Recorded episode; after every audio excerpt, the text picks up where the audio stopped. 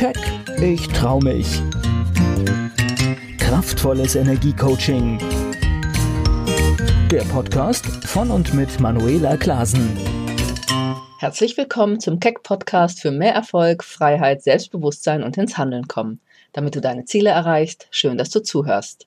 Heute möchte ich dir weitere Tipps geben, aufbauend auf die Podcast-Folgen mit dem Hashtag 42 bis 46, die dir dabei helfen, ein glücklicheres und erfolgreicheres Leben zu führen und deine Ziele zu erreichen. Du hast schon erfahren, dass im ersten Schritt Selbstbewusstsein und Selbstvertrauen natürlich wichtig sind, um dich überhaupt zu trauen, dir große Ziele zu setzen. Und natürlich auch daran zu glauben, dass du diese auch erreichen kannst und dein Leben nach deinen Vorstellungen zu gestalten. Deshalb frag dich immer, welches Ziel hast du, das wirklich emotional für dich eine hohe Wichtigkeit hat, dir Freude und Sinnerfüllung gibt. Denn positive Emotionen sind ein starker Antrieb, wirklich loszugehen und alles zu tun, um dein Ziel zu erreichen. Und nicht beim ersten Widerstand, Hürden oder auch mal Scheitern die Flinte vielleicht gleich ins Korn zu werfen. Außerdem habe ich dir ein Beispiel gegeben, wie du deine Schritte hin zum Ziel entwickeln kannst, zum Beispiel mit der Flowchart-Technik des Rückwärtsplanens, um dann natürlich im nächsten Schritt ins Tun zu kommen. Wie dir das leichter gelingt und weitere Möglichkeiten, dich selbst zu unterstützen, habe ich in Episode 44 beschrieben. Dann ging es noch in der letzten Folge 46 um einen sehr wichtigen Punkt, warum und wie du unbedingt positive Glaubenssätze entwickeln solltest, damit du deinen Erfolg nicht unbewusst verhinderst. Und ich habe dir dazu ein paar Beispiele aus meiner täglichen Praxis erzählt. Heute möchte ich auf den für viele oft sehr schwierigen Punkt auf dem Weg zu einem Ziel eingehen, nämlich beständig den Fokus zu halten und dran zu bleiben, das Richtige zu tun.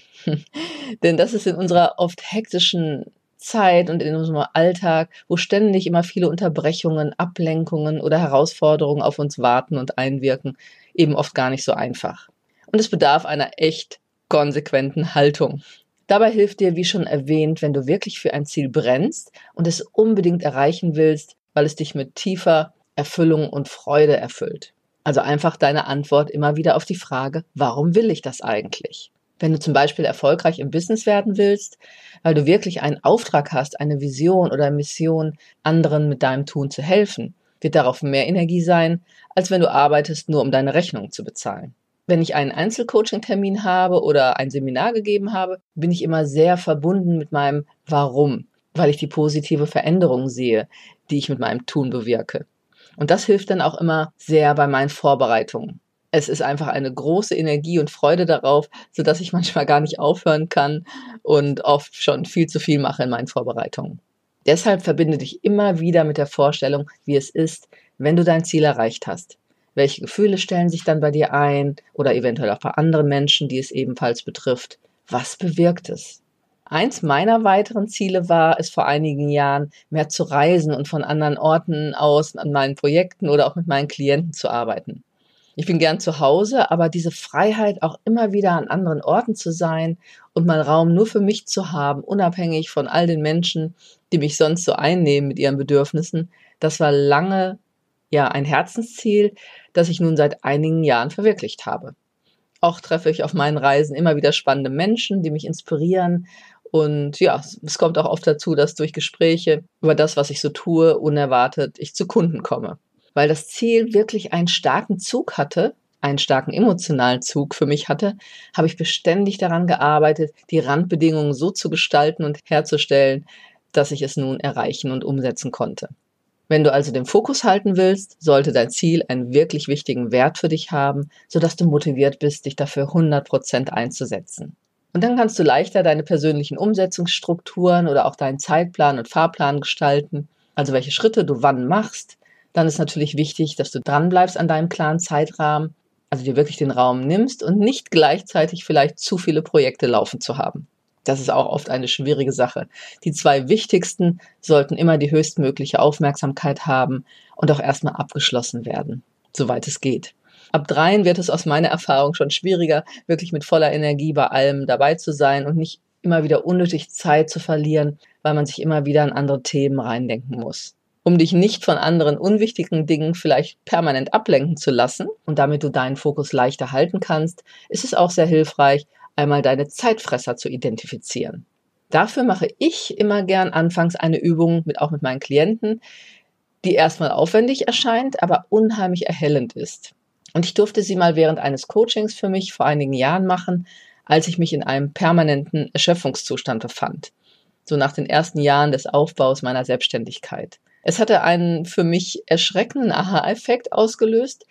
Und das tut es auch immer bei meinen Klienten, wenn sie über Zeitmangel klagen oder Konzentrationsprobleme weil es zeigt einfach sehr ehrlich, wo deine ganzen Ablenkungen sind oder vielleicht auch, wo du von A nach B springst und deshalb natürlich auch deine Konzentration verlierst. Deshalb führe einfach einmal über zwei Wochen lang ein detailliertes Stundenprotokoll von allen Aktivitäten, die du während eines Tages gemacht hast. Schreibe genau auf, welche Tätigkeit wie lange gedauert hat und am Ende der Woche rechnest du die Zeit zusammen und hast dann sehr übersichtlich eine Liste mit all deinen Aktivitäten und der Zeit, die du damit verbracht hast.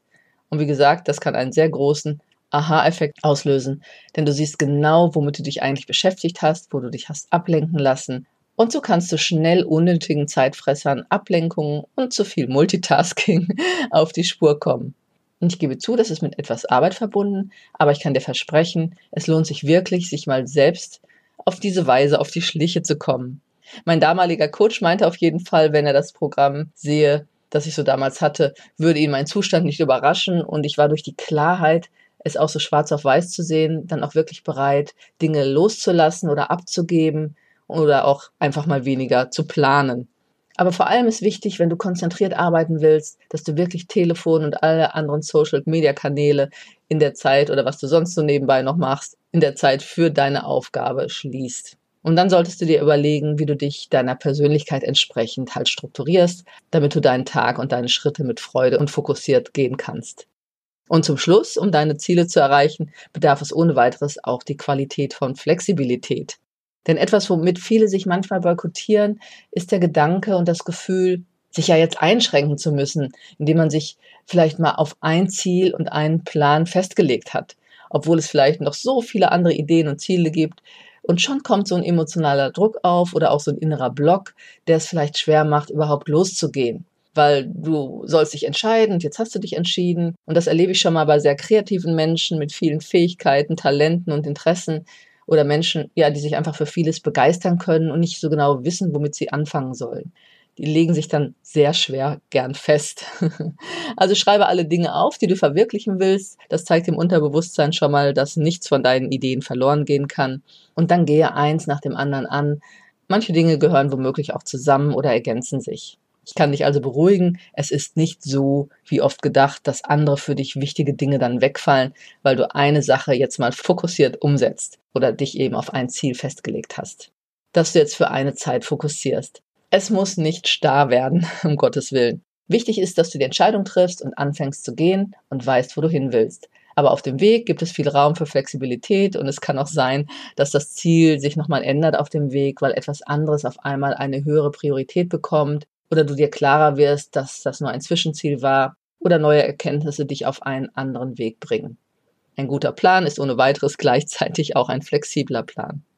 Ich hoffe, ich konnte dir wieder einen Impuls geben, weiter dafür zu sorgen, das Leben zu führen, das du führen willst und die Qualitäten in dir zu stärken, die es dir einfacher machen, in die Umsetzung zu kommen.